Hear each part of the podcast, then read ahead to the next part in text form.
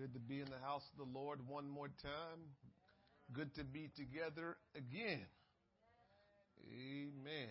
Got to look forward to being with the saints of God. I realize, Brother Izzy, we're all striving to get to heaven. And heaven is eternal. And the saints of God will be in heaven. So the bottom line is if I can't stand you down here, I, I think we got a problem going up there. but if I love being around you here, then we're going to go together up there. We're going to be fine. Amen. Good to see everyone. It's a little chilly on the north in the northeast here, but it's all right. We should be used to this by now, right? We've been in this for a long time. Some of us was born into this. So we we've been around this for a while and seasons change and we're just in that season now. So we thank God for his goodness and for keeping us and we'll just make it through another winter, Lord's willing. Let's stand to our feet. I asked them Sunday to do me a favor and that is to remind me to make mention of our Christmas banquet. I wanted to just make mention to you. Hopefully, I'll remember to make mention again Sunday if they'll continue to remind me that the venue of our Christmas banquet has been moved from the Marriott in Princeton to KC Prime in Lawrenceville. And so the venue will be different. And um, the date is still the same, which is December 23rd. Um, the cost for this event is $25. Um, first come, first serve. And so if you still want to be a part of the banquet, $25. See Sister Sylvia ASAP and let her know. And um, your money is going to do the talking, not your um, voice. So when I say, Sister Sylvia, what we got? She's going to tell me what we have according to your money. And notice the um, the cost of it is different. Um, since venue has changed, cost has changed. And so we, we probably won't be as um, uh, quick to work with you on this one because we just feel like this um, should be straightforward and you can get in there and get your deposits um, of $25 for this event, and that would be great. So spread the word. Uh, we're locked in at KC Prime. Uh, I believe it's 7 p.m. Um, December 23rd. As you know, KC Prime is just up the street on Quaker Bridge Road, and that's where the Christmas banquet will be this year. Um, venue has changed. Hopefully next year, Lord's willing, and he doesn't, and, and he tarries, then we will go back to the Marriott. But as of right now, we will be at KC Prime on Quaker Bridge Road, and um, there's a private area there that we are able to used. And so if you'd like to be there, um, we would love for you to come. As I like to say, the Christmas banquet and our picnic is um, very key events in our church. Um, we try to make sure as we um, as we do uh, the kingdom together, and we are the body of Christ together um, we want to make sure there's always times and opportunities and events where um, this church, because it's our church, where you you will experience some give back. I wish I could say that a little bit differently, but just for your understanding, and as I said um, to our leadership, I said um, uh, most of you that's been in church um, I don't know if you've been in church for a long time, how many experiences you had in the church where you felt like the church did something for the congregation as a whole. And um, I think that's something that we can try to correct as us being a 21st century apostolic church. I believe that's something that we can do differently. And I think it's right because we'll see that tonight in the scripture that the um, the first century um, apostolic church they did sell some of their possessions and made sure their brethren had. So maybe those of us, the church as a whole, that didn't do a lot of giving back, we dropped the ball. Because if you go back to the original church, they did that. People gave, they sold what they had and they brought it to the house of the Lord so everyone could have. And so if we weren't doing that a lot, um, whether it's, you know, 60s, 70s, 80s, 90s, if we didn't do that a lot as a church, we dropped the ball. And hopefully this church um, will do something to um, always, always uh, be sure that we're taking care of each other. And so um, there are other occasions, but we want to make sure whether it's Christmas banquet or our picnic, that that's a clear um, opportunity and event that you can say um, we're taking care of one another. And maybe that's what I feel best described giving back. I don't want to call it giving back. I prefer to call it taking care of each other. And uh, we need to make sure um, we we support one another. We want to make sure we um, enjoy um, one another and we celebrate together. And that's what we do at our church picnic and our banquet. So um, I, I just believe that's that those are important event events in our church. And there's nothing wrong with every once in a while you miss an important event. But when you miss those events regularly, got to ask yourself, why am I not there? And am I serious about my church? So let me just leave it at that and uh, ask you to let's go into prayer together tonight as we go into our Bible study. Um, we will pray and ask God to help us and let His will be done in our Bible study. Um, but I also want you to pray that God will ignite a fire within you to pursue God's purpose for your life. If you want to be honest with yourself, you know, you know, even if the fire's burning, it's burning real, you know, lightly. it's not a it's not a big fire, it's not a strong fire, it's not a hot fire. It's just burning just a little. And so we want the fire um, that, that, that God has placed in us to begin to burn hot and to begin to get bigger so we can pursue God's purpose for our life.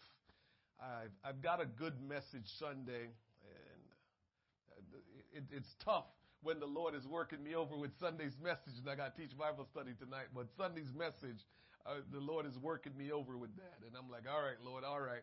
It's one of those messages we we we talked as ministers before that um, when God puts something in your spirit and in your spirit, and then He starts to you know, add and to it and keep talking to you about it and keep on saying, hear that, see that, understand that, see what I'm talking about. And, and so you're, you're just going about your ways and these things are happening within your heart and your mind. So make sure you invite someone to church Sunday. Um, um, it has to do with our success in Christ. He kind of gave me the, the, the, the, the, the, the core of what will make you a successful Christian, what will take you out of the the the the, the complacency and stagnated time of your life as a Christian, and um, you know, still will come down to if that's what we want or not. Um, so that's can't get around that. You know, I think sometimes we want God to push us even when we don't want to be pushed, and God is not into that. Um, you know, it's just not way he, the way he does things. Uh, we have to want it. And when we want it, we go after it, and then we work together. He works with us for His will to be done. Let's go before the Lord in prayer. Father, we thank you tonight for your word and for the opportunity to come together one more time. Jesus, we humble ourselves tonight unto you. We humble ourselves. We submit, Lord God, to you that you will have your way in our thoughts and in our heart and in this service tonight, our Bible study. We want, oh God, for the will of God to be done in us individually as well as collectively as the body of Christ. Father, we call upon your name tonight. We ask, Almighty God, that you will wash our mind in your word, wash our heart in your word. We want your spirit, Lord God, to have the preeminence in us in this in this environment. Let the power of God be revealed before us tonight. We want, Lord Jesus, for something spiritually to transpire, Lord God, within us. And, oh God, we want the will of God to be done.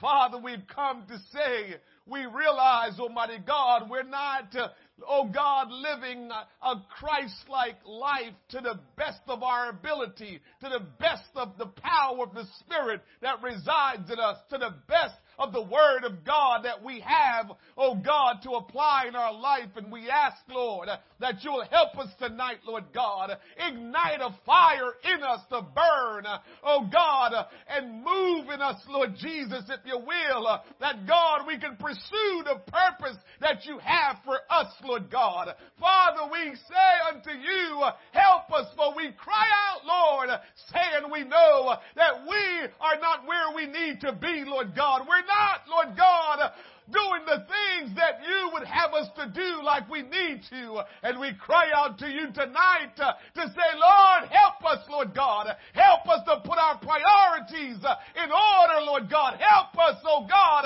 to seek ye first the kingdom. Help us, Almighty God, to walk in the purpose of God and not according to our own will. I pray tonight, Lord God, that if you can, that you will break some strongholds and and that you will loose us, Lord God, from the power of the enemy uh, and from the will of flesh, Almighty God. Have your way tonight, Father. Will you speak to us? Uh, will you move upon us, Almighty God? Oh, Lord, will you place me in the flow of your spirit uh, and allow me to speak to Oh God is your oracle to all of us that will hear what the Spirit is saying uh, unto us. Help us tonight, Lord, uh, to not just be hearers, uh, but to become doers as well of the Word of God. Help us that we will leave this place differently than the way we came in, Lord God. Help us, Almighty God, to grasp faith like never before and to live by faith like never before. Oh God, overshadow us tonight uh, and move upon us like only you can. Uh, quicken us by your Spirit, oh God, uh, and empower us and give us boldness to live the life you intend for us to live. We give you the praise and the honor, Lord, for you alone are worthy to be praised. And what we ask, oh God, only you can make it possible in our lives and in this church, Lord. Have your way tonight as we ask you these things. In Jesus' name we pray. Let us all give him some praise in this house. Hallelujah, hallelujah. Blessed be your name, Jesus. Blessed be your name, oh great God. We love you, Lord. We love you, Lord. We love you, Lord. Thank you, Jesus. Thank you, Jesus. Thank you, Jesus. Oh, hallelujah. Thank you, Jesus. Somebody say, Thank you, Jesus. He is worthy. You may be seated in the presence of the Lord. We have been in the book of Acts for the past few weeks. And as I mentioned last week, I'm in the book of Acts because the book of Acts teach us about the first century church. When the church was first established, what the church was like, and how the church uh, conducted the kingdom business. And so I hope that you are uh, grasping what the Word of God is saying. Uh, there's so much here in the Word that we've gone over, what we should expect, what we should be doing as the church. And so I pray that you are taking the Word in stride and applying the Word of God in your life because it's, it's important that we become who God wants us to be in this hour. Uh, think about just what we have going on here on Thursday night. We need to fill the place up that the Lord has given us. And if and if and if we're just going to keep functioning, I'm I, I, I don't want to sound like I'm, I'm, I'm browbeating or I'm giving you a hard time, but I don't know any other way to say we got to get on the ball. Um, if I can challenge you this way, church, a lot of people do a lot of talking. When are we going to just do stuff? We do a lot of talking. And sometimes that's kind of frustration might come from me. Like, all right, okay, we're talking. All right, good. But when are we going to just do something? I heard a long time ago, leadership says, do something. Even if you make a mistake, it's okay, but just do something. And I'm at the place where I'm there, where I'm like, my goodness, I guess I'm there too. I just need the church, you know, most of us to just do something. Just not just keep hearing the word, just keep coming to church, but do something. Let something happen. Because you will realize once you start doing something, it will be comfortable to keep doing something. But if you never do anything, it will be comfortable to never do anything. Do something.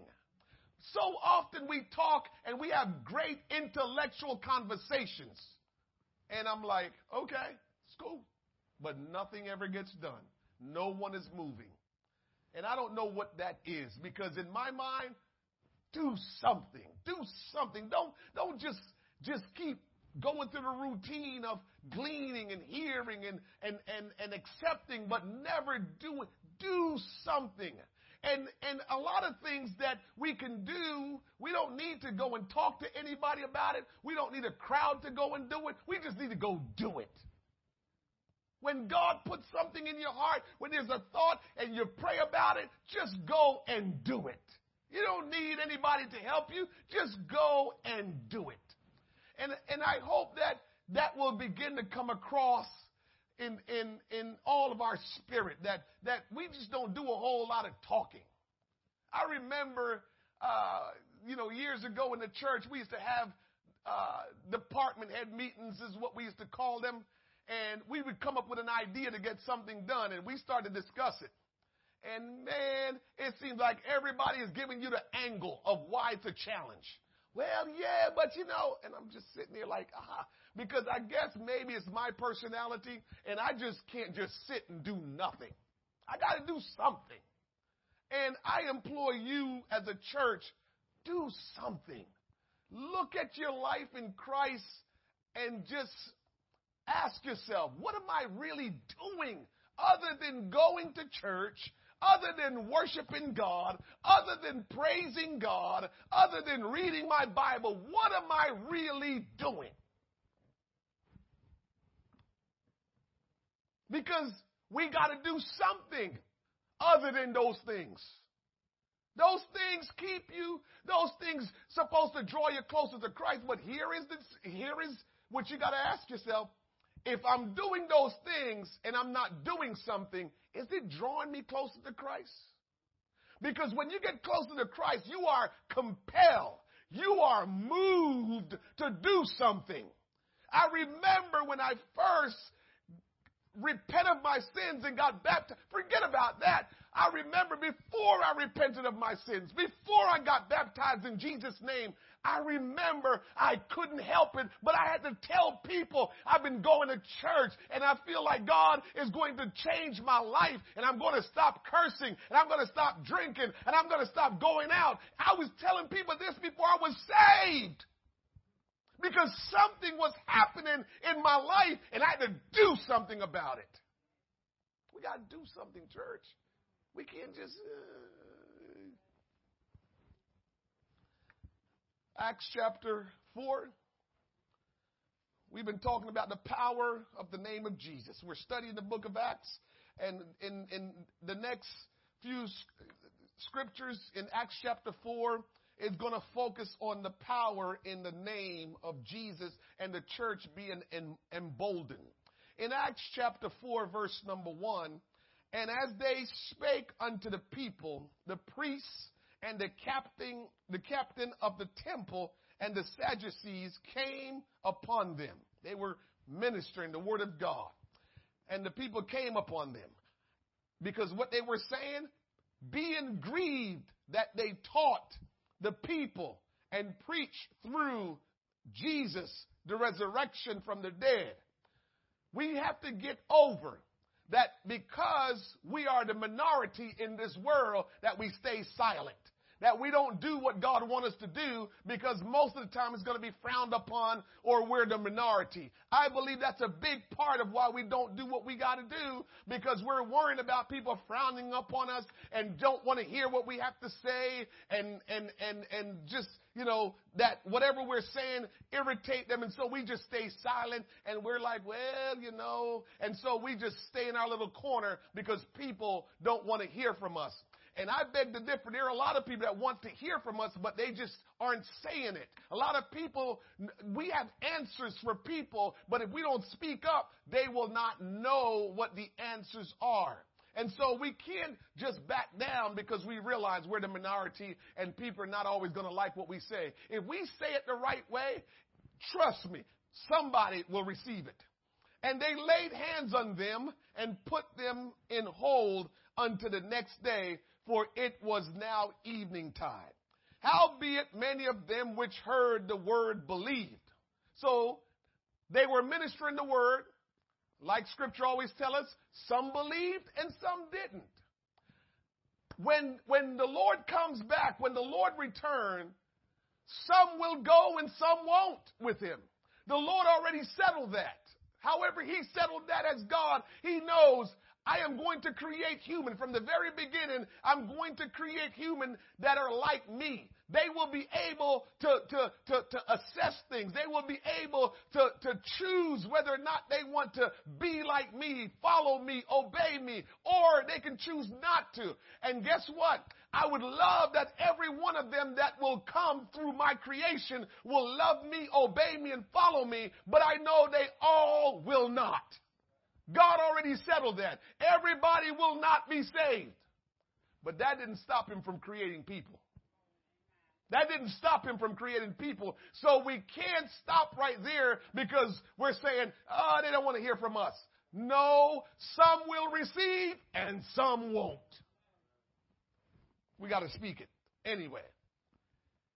And it came to pass on tomorrow or morrow that their rulers and elders and scribes and Annas, the high priest, and Caiaphas, and John, and Alexander, and as many as were of the kindred of the high priest were gathered together at Jerusalem.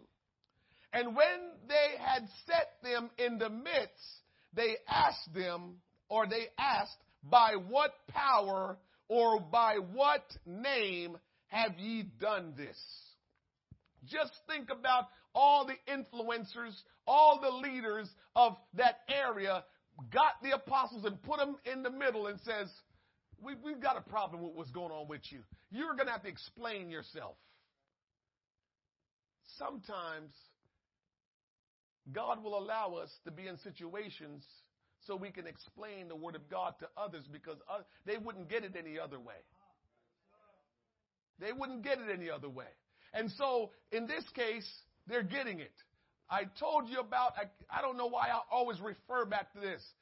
Egypt, that pagan, ungodly nation, would have never had the opportunity to hear about the true and living God except for the Israelites became slaves in their nation. They would never, they would never wait to hear because they were locked in worshiping their idol gods. And the Lord allowed the children of Israel to be slave in Egypt just so Egypt can get the word of God. That's something that a lot of people won't say, but that was part of God's plan. The Bible talks about a mixed multitude that left Egypt because some did believe that was in Egypt and says, those Jews, their God is the true and living God. I'm rolling with them. So God is always up to revealing himself, his word, his truth to people so they will hear it and make a decision as to whether or not they want to follow or not follow, believe or not believe. Amen. Anytime one go against a person's or an entity's power and authority, guess what? There will always be opposition, pushback, and possible warfare. verse 7, it says, And when they had set them in the midst, they asked, By what power or by what name have you done this? So they knew, remember, we're still talking about the, the lame man who was at the gate of beautiful. And when Peter and John saw him, they told him, uh, silver and gold have I none, but such as I have give I thee in the name of Jesus Christ of Nazareth. Rise up and walk. And just that one situation was causing millions to get saved because they're still moving through Jerusalem, preaching, teaching the word of God because they had this lame man that was once lame all his life. Now he's walking with them praising God. So here he is as the, the, the, the proof that God is doing miracles. You, when you are saved, are the proof that God is doing miracles. And when you show up and you're quick to let people know, I was once lost, but now I'm found. I was once blind, but now I see. You are the testimony that God's power is real. And the only way people are going to know it is if you open your mouth and speak. They might see you now and say, oh, nice person. But why don't you let them know I wasn't always a nice person? But God touched my life and here I am now that God is allowing me to be who you see now, but I wasn't always like that. That's you testifying of what God can do. The lame man, just by being around, walking around, was demonstrating every day, all day, proof of what God can do. That was in the natural, but we can testify what God is doing in the natural and spiritual. So we can't close our mouth.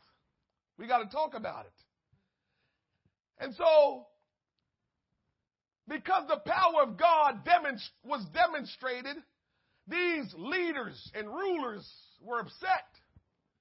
Because anytime you go against leadership's authority, anytime you go against leadership's power, you're going to experience some pushback. It could even get to downright warfare, persecution, anytime you go against the leadership. Now, here is what I want you to understand about what I'm saying in that, because I'm not telling you to go against leadership. What I'm telling you is in Ephesians 6 and 12, the Bible says, For we wrestle not against flesh and blood but against principalities, against powers, against the rulers of the darkness of this world, against spiritual wickedness in high places. The way Satan tries to exert his authority is through people. So when you begin to experience opposition, when you're doing something for God, when you begin to experience spiritual warfare when you're doing something for God, that is direct from Satan, but he's using people. And here the apostles are preaching and teaching the, the, the, the, the word of God and showing the miracles that God is doing. And here come the leaders of the town and saying, we got to stop this. Why would they care?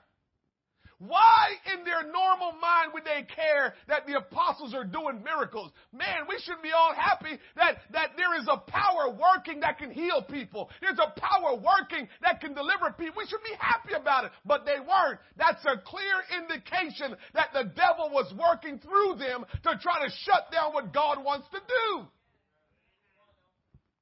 The devil is coming after you. I've been saying it, but we just sleeping sometimes. The devil is coming after you if you're a part of this church that is trying to help this church go to Fort Tennis Court. The devil is coming after you.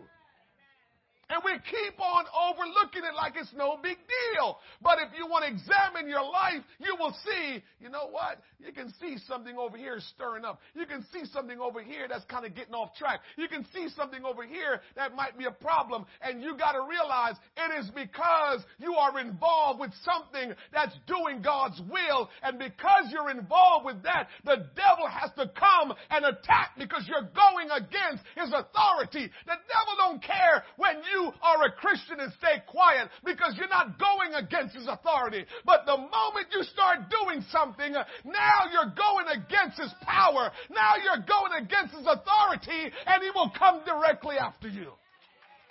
But the Bible says that we have power over the power of the enemy. So be of good courage and not worry about that. But you gotta know he's coming after you. As long as y'all stay in that firehouse, I'm good with you. Because you know what? I can move on the people that run the firehouse and make them just shut it down on you. As long as you're in the firehouse, I ain't worried about you. I can stop things in your life so you're not a threat to me. But you want to go own property? Oh no, I got to stop that. Because if you own property, I can't stop you. And so what he is trying to do because you're trying to own property is make your life useless. So when you own property, you'll have that big building and empty and nobody in it because he knows the only way to stop you now is to make you useless. That's what he's trying to do right now. So while you might feel like, oh, there is no big thing happening in your life and you're not going through no big struggle, that's fine. But you are not doing anything. And if you're not doing anything, the devil likes that because uh, he don't want you to do anything. And if we go to Fort Tennis Court doing nothing, yeah, he don't mind us being in this big building with nobody in it. Because we're not doing anything. We're not affecting anything doing. Make you useless. Make you do nothing. And all we can say is, yeah, we going over Fort Tennis Court. Okay. Devil ain't afraid of that if you go there and you're useless. He wanted to stay empty. He wanted to be about 15 people on Thursday nights. Well, maybe Wednesday nights, whenever the night is. He just wanted to be nobody in it. Because in his mind, I don't care what y'all own as long as it's not being used to do God's will.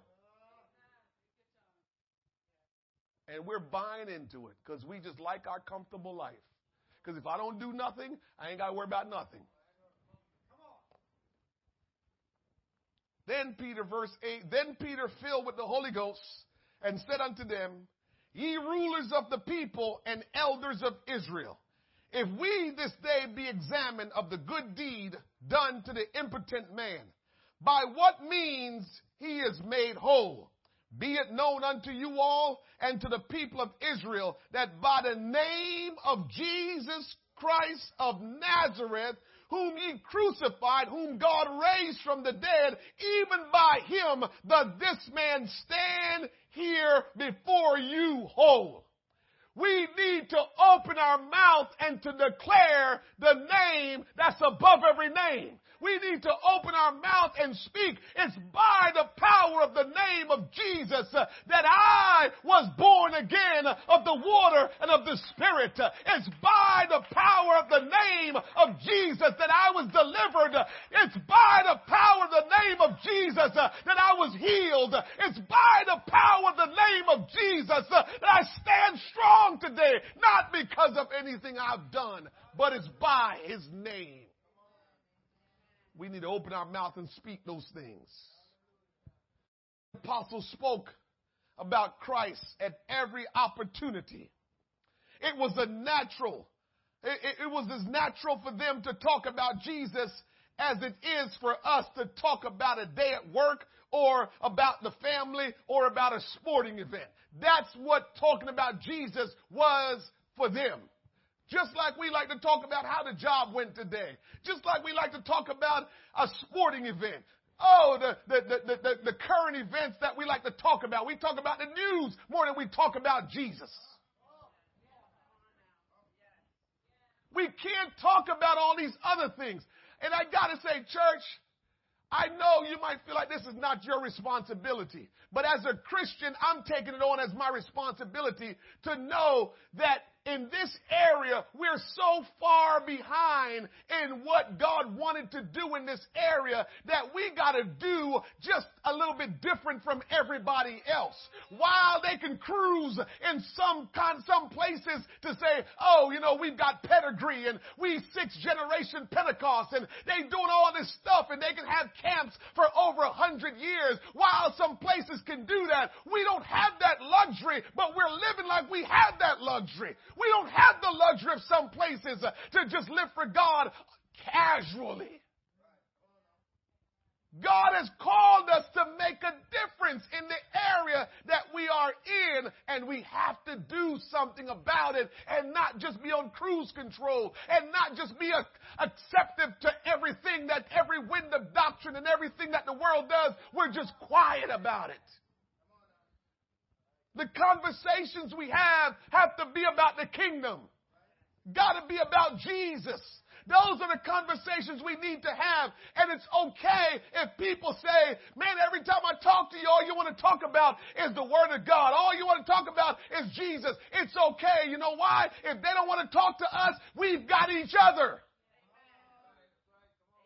We just keep talking to each other, keep encouraging each other. But every time we come in contact with those that are out in the world, we need to share Jesus with them. We can't lay off. We got to keep on talking about the Lord. Because the apostles had personal experience and personal knowledge with the Lord, that made them have what they needed to talk about all the time. So here is something to ponder tonight. Maybe we're not doing this thing the way we can do it because we're not having personal experiences with the Lord. Maybe we're not having these, these personal encounters with God. Maybe we're not handling the word enough to, to, to make it become a part of our life. And so we need to stop and say, my God, why were they talking so much about you then, but we're not doing enough of talking about you now? What was the difference? And my God, I'm telling you the difference then from now was they made Christ a everyday thing. They made Christ a lifestyle. This is why the Bible says, seek ye first the kingdom, because that's what it's about. We cannot be ashamed of being consumed and living this word and living according to God's will. We cannot worry about it. And I'll show you Sunday that yes, you can work a secular job and still be on fire for Jesus. Because we, because when I say stuff like this, there are some people that's going to say, well, Pastor, you don't understand. You know, we, you know, the kind of job they did then was different from now. We like to look for areas to say why we're not doing anything.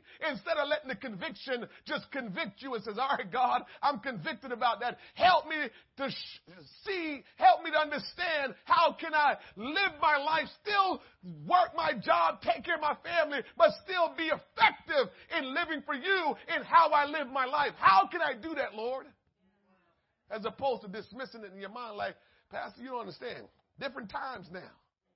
They used to be able to live off $20 a week back then. We can't live off $20 a week now, so we got to work hard. We come up with all these things. And I told you God never changed.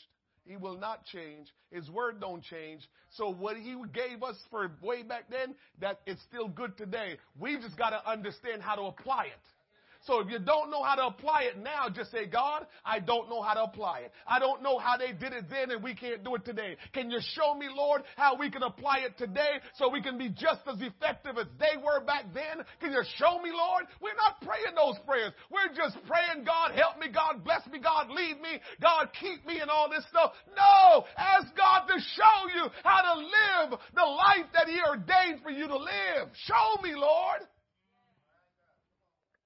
Show me, Lord.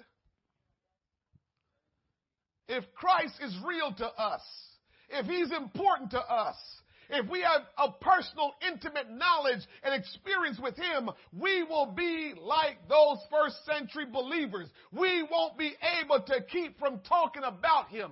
The thing that you engage in the most will be the biggest conversation you will have all the time.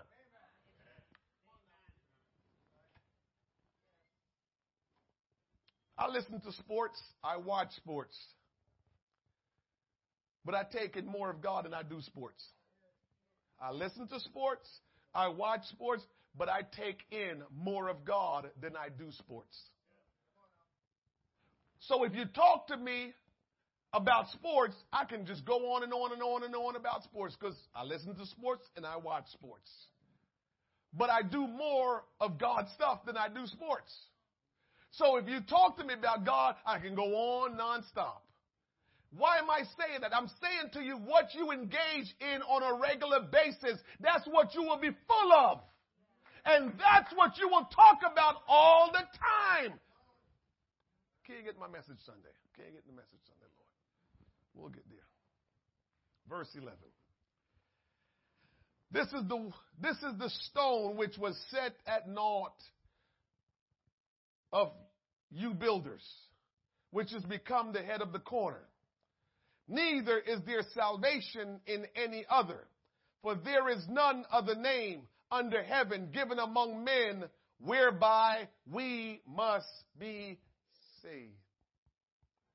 You need to write that down in your in your Bible, highlight it, because when people tell you that they confess and um, they believe or they got baptized in the titles Father, Son, Holy Ghost, you ask them, how do you get Jesus out of all of that stuff? Because you can't be saved if the name of Jesus Christ is not being applied. No salvation. Can't get no salvation. 13. Now, when they saw the boldness of Peter and John, the boldness, take note of that, the boldness of Peter and John, and perceived that they were unlearned and ignorant men, they marveled and they took knowledge of them that they had been with Jesus. It said here, if you want to look at it from this uh, perspective, they perceived that the apostles were not um, schooled, educated in the things of God. But what they realized is they knew that these men were, were, were, were awesome men of God. They demonstrated God's power. But they knew, well, it's not by education that they're doing this. They're doing this by the power of God and the name of Jesus. That's how they're, they're, they're allowing miracles to take place. It's not according to their education. It's not according to their, their, their amount of time they went to school, how many years. It's not according to their degree. It was by the name of Jesus. It was by the power of the Lord Jesus Christ that they were doing the things that they were doing. So for all of all, all of us that think that, my goodness, you know, I, I, I, didn't went to Bible college. I don't have no degree. I don't know those scriptures real well. Uh, all you got to do, like anything else, keep doing it. Keep handling it.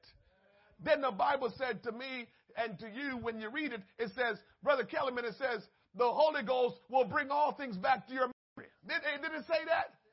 And I believe that a lot of times why it's not coming back to our memories because we're not doing anything. But if we will ever stand, listen, listen to a preacher tell you this. We are just ordinary people but somehow, I cannot explain it. I was just thinking about it tonight that it doesn't matter if it's me or any one of the ministers or any one of you. If God appointed you to stand in front of people and deliver His word, you begin to stand in the power and the authority of God. And what you thought you couldn't do, you will begin to do. Not because you are good, not because of anything else, but because God, when He sanctions something, He will make sure He used that something something. But we keep thinking that we got to be great and we got to be this. No, we just got to be available to the Lord. We just got to decide to do something. And if we do, all of a sudden you operate in a dimension that you had no control over. It was the power of God. But we won't know it because we won't step into it. We won't know it because we won't step into it. We only hear about it. We, we, we keep just hearing about the power of God. And we don't want to experience the power of God. Because the only way you can really experience the power of God is when you do what the purpose of God is. The power of God will always accompany the purpose of God. So when you're doing what God wants you to do, He gotta empower you. He gotta give you boldness. He gotta take you beyond your ability to do what He wants you to do. But the only way you will experience that is if you go do it. But if you ain't doing it, you don't know. You don't know. And you're going to say, well, well, we got a whole lot of well, well, well. Because you're not trying it. And some of the not trying it is prideful. You don't want to make mistakes. You don't want nobody to talk bad about you. I've already told you all about that. I've had people talk about me. Man, you, you kept saying whatever you kept saying. You didn't pronounce that right, brother. A lot of people told me I didn't pronounce that right. And I'm not going to be mean and say, I wonder what they're doing right now. Because a lot of them that said, told me I didn't pronounce that right, they're not in church today. Verse 16, verse 15. But when they had commanded them to go aside, to go aside out of the council, they conferred among themselves, saying, What shall we do to these men? For that indeed a notable miracle had been done by them is manifest to all them that dwell in Jerusalem, and we cannot deny it. There are some people, listen to me carefully, Holy Ghost. You have some people that knew you before you were saved. You need to go have dinner, lunch, brunch, something with them. Let them see you change. There's some people that knew you when you were the worst of the worst. There's some people that knew you when you did wrong like they did wrong. You did wrong together. Don't avoid them. You need to go find them because you will be able to share your testimony with them. They will be able to see what God has done. You will sit next to them as the miracle that God did. And so you will be in a position of letting them see what God can do because they're still doing the things that you used to do with them. Go call somebody up. Somebody, some, some of you might, you're getting ready to hear from somebody you haven't heard from in a long time that's not living for God. You need to make plans to connect with them and go be with them so they can see the miracle. Let them see the miracle because you haven't, they, they don't know the miracle. They heard that you're in the church now. That's a whole different ball game than you sitting across from them and them hear the words coming out your mouth and then them seeing the Holy Ghost in your life. They don't know what it is. They just know what in the world. The person just look bright and they just sound different. And that's not the person that I used to know. You need to sit across from them so they can behold the miracle that God has done. You got to let people see and behold the miracle that God has done. When you hear from them, don't back down and say, Oh, I don't know about them. My life has changed now. No. You need to talk to them. And you need to make plans to go sit with them lunchtime, brunch time, breakfast time, whatever. And let them see the miracle that you are. Saying, What shall we do to these men? For that indeed a notable miracle had been done by them is manifest to all that dwell in Jerusalem, and we cannot deny it. But that it spread no further among the people, let us straightly threaten them. This is the devil working through people. Let us straightly threaten them that they speak henceforth to no man in this name. Again, look bigger than this. Look, look beyond this. The devil was trying to shut down the miracles that God was doing because it's proof. It's proof that God is powerful and God is real and God was doing miracles. When, when, when the devil shut you down, that's what he's trying to do. He's trying to shut you down because you are a miracle. You are proof of God's power. And if you don't do anything with what God has done in your life, the devil has shut you down. Because his deal is let me let me try to hide the miracle of God as best as I can. Let me try to distract people so they can't see the miracle of God, so they can't see the hand of God. Let me just, just deceive them. Let me trick them. Let me cause them to look away from the miracles God is doing. And when we stay quiet, He's getting us to be distracted, looking away. What does scripture say? Give me second, second Corinthians 4 and 4, Sister Patrice.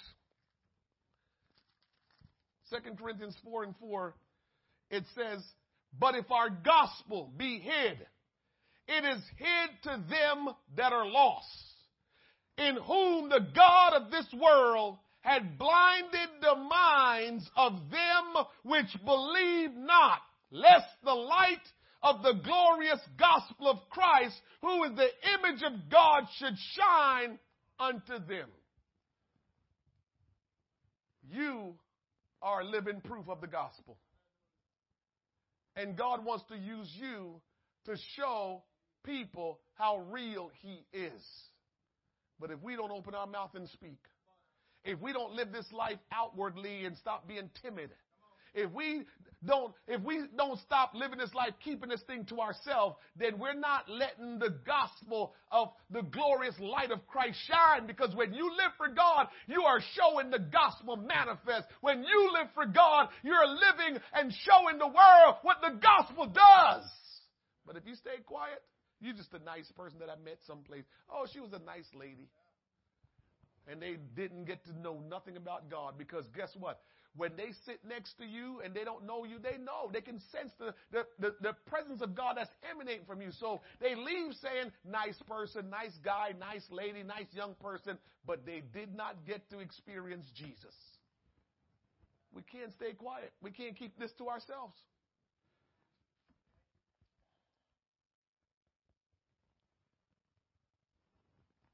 And they called them and commanded them not to speak at all nor teach in the name of Jesus. So remember what I said earlier, and some of you didn't like it? it? God wants us to read His Word. God wants us to pray. God wants us to fast. God wants us to assemble ourselves. God wants us to worship. But what did this scripture say in verse 18? And they call them, this is, again, you got to look at these people as being, as people that's being influenced by the devil. They don't know they're being influenced by the devil. When the devil is using people, unless they're doing something just, just ridiculous, people don't know they're being used by the devil. So the devil is using them, and hear what the devil calls them, is, calls them to do. He says, and they called them, these are the, the people, the leaders, and they called the, the apostles and commanded them not to speak at all, nor teach in the name of Jesus. All of that is requiring you to open your mouth. So again, the devil don't mind you worshiping God. Because in his mind, okay, if you get away, ah, that one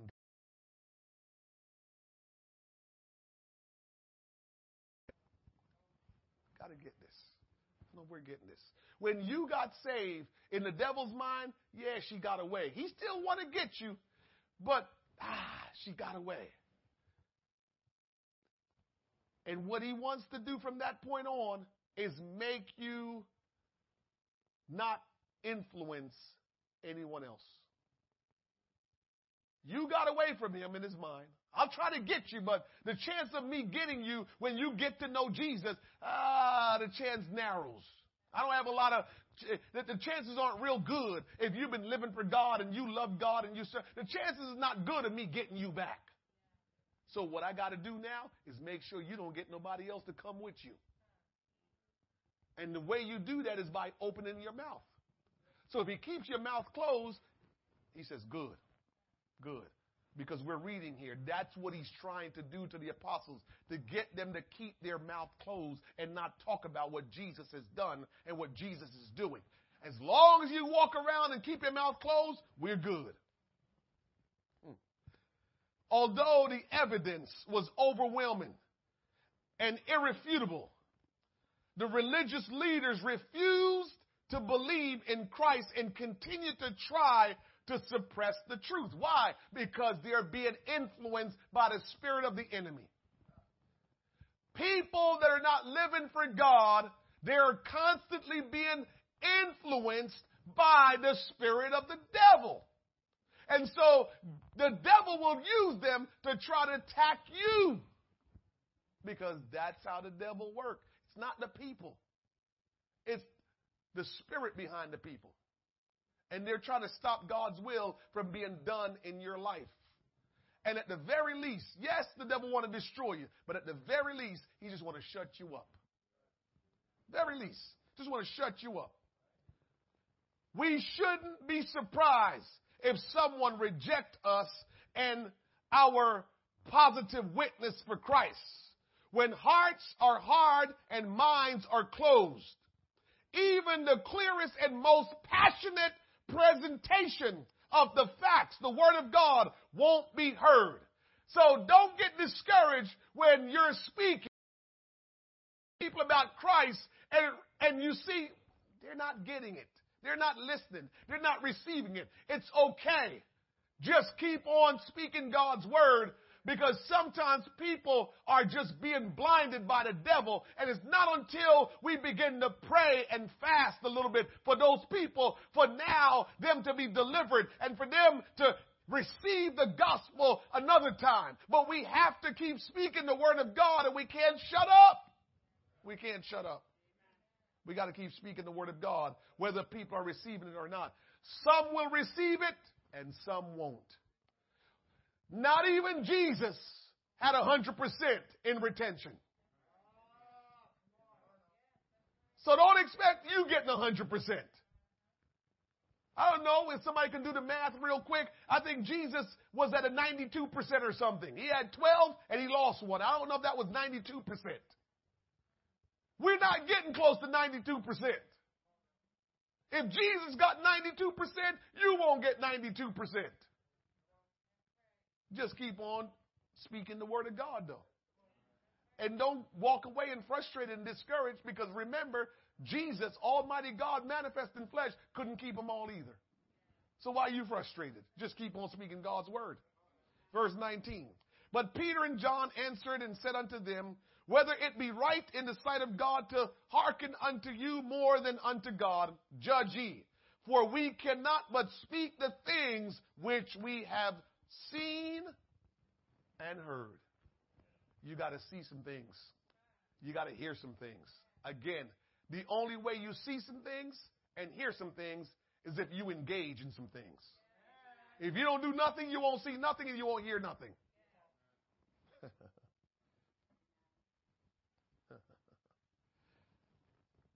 For we cannot but speak the things which we have seen and heard. So when they had further threatened them, they let them go, finding nothing how they might punish them because of the people. For all men glorified God for that which was done. For the men was above, for the man was above 40 years old of whom this miracle of healing was showed. There is power in the name of Jesus. And when we speak the name of Jesus by faith, the miraculous happens. Little bit of insight. Two things, or there are two ways when you call on the name of Jesus, miraculous things happen.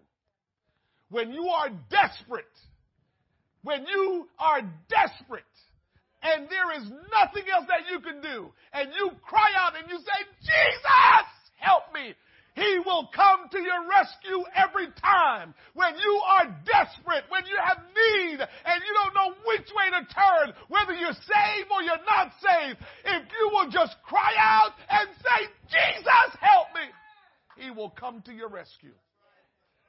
And when you know Him, and you have experience with him and you understand who he is and you cry out and say, Oh, Jesus, he will come and help you because there's power in the name. And when you speak the name of Jesus, you don't even realize it. You are demonstrating your faith. This is why things happen. Because when you have faith, you will please God. Without faith, it's impossible to please God. Remember, I told you, faith is the currency to get things done in the kingdom of God. It's not by your intellect. It's not by how long you've been living for God. If you're going to see God do some stuff in your life, in your church, uh, in your community, it's going to require faith. And when you have faith uh, and you cry out to God in faith, you will see the demonstration of His power. His name is not just the name because it's Jesus. No, when you say that name, you're speaking faith. It's not just the name. When you say Jesus, there is faith. There is something that's happening. That's why the Bible said demons tremble at the mention of the name of Jesus. Because when you speak that name, there is faith being demonstrated and God begins to work because the name is more than just the name. There is faith in that name. This is why they were trying to get them to not preach and teach in the name because they knew something was happening in that name. And guess what? The instigator, the devil that was behind the work, he knew that the name represented faith. You thought those men were that smart? You think those men were that smart to say, don't you preach or teach in that name. You think they were that smart? You think they understood that it was the name that was causing these miracles? They weren't that smart. They were getting the little birdie, the devil, to tell them, to put in their mind that it's the name, it's the name, trying to get them to stop speaking in the name. That was the devil working behind the scenes to get the apostles to not speak, to not teach in the name, because the devil knew the name was powerful. The devil knew that name is how miracles get done. And so he was behind the scenes telling the apostles, don't let them speak in that name. Those men don't know that there's power in the name. They don't even know how God does his miracles. They don't know. But the birdie, the birdie, the one that fell from heaven. Yeah, that one. Beelzebub, Lucifer, that one. He was influencing their mind to tell them. He was the one that told them, make sure you get them to stop speaking in that name. Because that's where the secret is. He knew what the secret was. He knew the secret sauce. Those, those rulers and leaders didn't know the secret sauce. They don't know. They're lost. They're blind. What do they know? But the one that knew, he started whispering in their mind. When you say Jesus, it's something going on. But you can't say it like you're playing with it. You can't say it because it's just some common thing that you're saying. That's not how it works. That's not how it works. When you begin to utter the name of Jesus, you're saying it deliberately. You're saying it because you really believe in it. You know who he is and you're saying it because something needs to get done and you're not just saying it just to use it. You're saying it. Listen, it's okay. I know people like, oh my God. L- listen, people don't know who their God is. So they can say, oh my God all they want. But how often you hear people say, oh Jesus Jesus. Oh, Jesus, because, oh my God, can mean anything, but oh, Jesus, that only means one thing. That only means you have faith. That only means you know who the power of God is. That only means you know how salvation and deliverance will come. They don't know what they're talking about when they say, oh my God. Ain't nobody blaspheming when they say, oh my God. There's so many gods around. Don't matter when people say, oh my God. What matters is when, but you don't hear nobody saying that. You don't hear nobody saying, oh Jesus. You don't hear nobody saying that. Because that's specific, that's deliberate, and the devil will do all he can to make sure you don't say Jesus because he trembles when you say that. He know he can't stay when you say that. He knows miracle happens when you say that. And so when you start to utter the name of Jesus, he gets nervous uh, and he know things get ready to happen uh, and he's trying to get you to not say, oh Jesus, oh my God all day. He don't care if you say, oh my God all day. And this is what we're trying to teach people that won't realize that Jesus Christ is God manifest in flesh. They don't want to realize why we're telling them that. Because when you say, oh God, you're using titles, and titles don't scare the devil. The devil is not afraid of us saying, oh God. The devil is not afraid of us in saying, oh Jehovah. The devil is not afraid of those things. When we say, Jesus. Go to the scripture. It says demons tremble at the name. It didn't say demons tremble at God. He said, the Bible says demons tremble at the name. The name. We know that Jesus Christ is God. We know that. But it's the name that the devil is afraid of. He's not afraid of God's title because the devil already know there's a whole lot of things that's being called God in this world. But Jesus Christ is the only true and living God. He is the only true and living God. He is the only wise God. And so he knows, this is why I'm trying to tell you, church, that when you speak that name, you're speaking faith because you're speaking the identity of the Creator. You're speaking who it is that stretched forth the heaven and the earth. You're speaking the name that can do everything, that can do exceeding and abundant. You're speaking the name uh, that can destroy, that can heal. You're speaking the name uh, that is responsible for you being saved today. He knows that. You should know that. And so now you know why it's important uh, that you go and tell people about the name uh, because that name is how they're going to be saved. There's power in the name of Jesus. And so I'm going to close here. When you come to know the name, you get emboldened. This is why the scripture says in verse 23 and being let go, they went to their own company and reported all that the chief priests and the elders had said unto them. And when they had heard that, they lifted up their voice to God with one accord and said, Lord, thou art God. Listen to this prayer. Listen to this prayer. Listen to this prayer. This is how they're praying. They said, Lord, thou art God, which has made the heaven and earth and the sea and all that in them is, who by the mouth of thy servant David has said, Why did the heathen rage and the people imagine vain things? The kings of the earth stood up and the rulers were gathered together against the Lord and against his Christ. For of a truth against thy holy child Jesus, whom thou hast anointed, both Herod and Pontius Pilate and the Gentiles and the people of Israel were gathered together for to do whatsoever thy hand and thy counsel determined before to be done.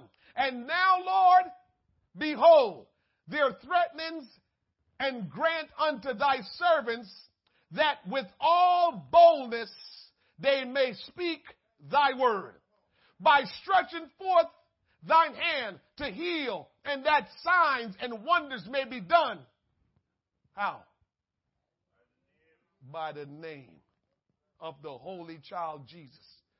Signs and wonders and miracles shall be done by the name of the Holy Child Jesus. And when they had prayed, the place was shaken where they were assembled together and they were all filled with the Holy Ghost and they spake the word of God with boldness. I'm done. Notice this in their prayer.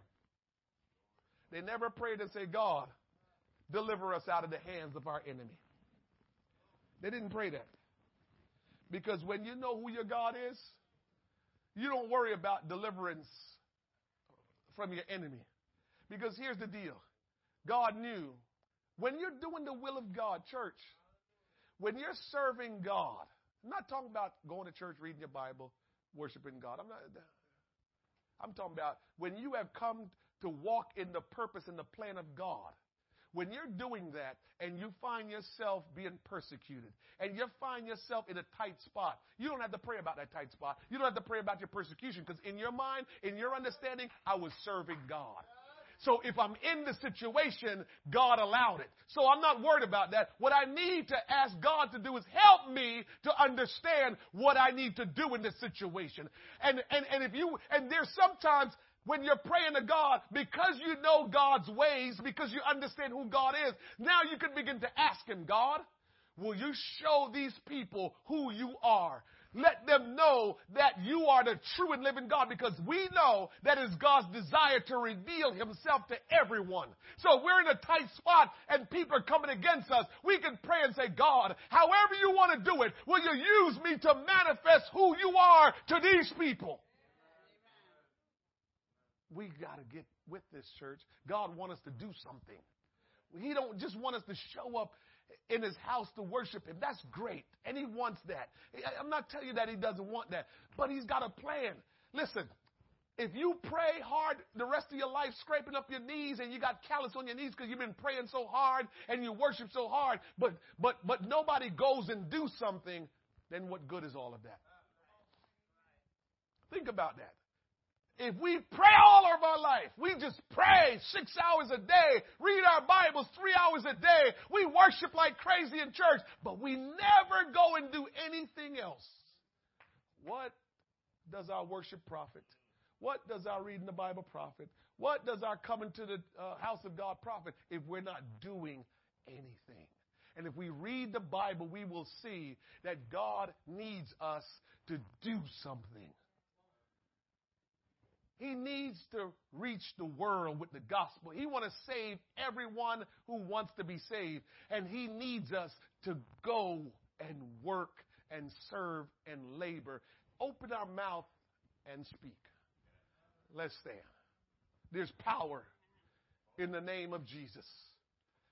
And the only way people are going to hear that name is when you open your mouth. Because people don't want to open their mouth today and speak Jesus because they're afraid to come in opposition. They're afraid to, to, to, to get into the whole discussion of who Jesus is. We can't be afraid. And by speaking the name of Jesus, sometimes it's going to cause people to not be comfortable with us. It's easy to say, I trust God. Everybody's still comfortable when you say, I trust God. Why? Because, you know, God can be any God. But the moment you say Jesus, they get uncomfortable. Just like these leaders and rulers got uncomfortable. Because you don't realize, I hope you pay attention from now on. The devil is the one that whispers in people's ear to tell them to oppose you when you say the name of Jesus. Because poor people, they don't know the power that's in the name of Jesus. They don't know that when you speak the word, the name of Jesus, there is, there is faith being uh, echoed and, and faith being manifest. They don't know that, but the devil does. So when you speak Jesus, the devil begins to provoke people to provoke you. Because the devil know what that name means and what can be done in that name. Let's lift our hands to the heavens and just talk to the Lord for a moment. Father, in the name of Jesus, we thank you, Lord, for your word tonight, Lord God. I pray boldness upon this congregation like never before. That from this night on, Lord God, no person in this church would be timid. No person in this church, Lord God, will be laid back and, and not realize that you have things for them to do, Lord God. I pray, Lord God, that you will ignite a fire the Holy Ghost will ignite them, Lord God, to go forward and to go and do your will, to speak your name, Lord God, with authority and with boldness. I pray tonight, Lord God, that there will be an awakening in the spirit and in the heart and in the mind of every person in this church, Lord God, that there, there will be an awakening, Lord God, that there will be a moving of the Spirit of God where, Lord, we will not be able to contain ourselves, uh, but we will speak uh, and we will do uh, what the will of God is, Lord Jesus. Uh, I pray that you will use us uh, individually and collectively, Lord, uh, to speak that name, to do thy will, to be your witness in the earth, Lord God, and to bless your name, Lord God. Use us to shine the light of Christ that is in us, Lord God, that men may know who you are, Lord God. We know know it's your will that all be saved and that none would perish. We know it is your will, Lord God, that you would touch the hearts of lost people and they will be saved. Oh God, use us. We just don't want to be dormant. We just don't want to be mute. But God, we want to be a people that will speak, a people that will declare, a people that will open their mouth and speak the word of Jesus and speak the name of Jesus. We want to be a people, Lord God, that cannot shut up just because we want to proclaim and declare the name of Jesus. Use this church, oh God, individually and collectively, oh God, that Lord, the will of God may be done in us, that we will not allow our enemy, Lord God, to stop us from doing your will, will not allow the enemy uh, to prevent us uh, from doing the will of God.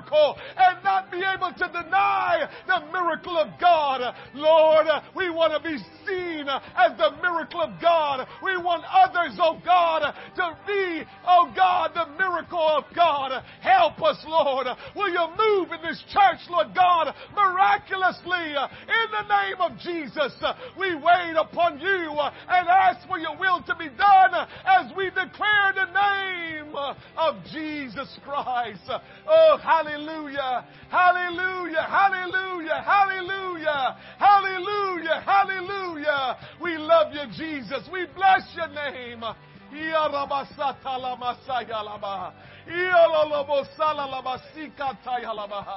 In the name of Jesus, in the name of Jesus, in the name of Jesus, in the name of Jesus. Oh, thank you, Lord. Let's give the Lord some praise and thank Him tonight for His goodness. Thank you, Jesus. Thank you, Jesus. Thank you, Jesus. Thank you, Jesus. Give to the building fund if you can tonight. God bless you. Have a wonderful rest of your evening.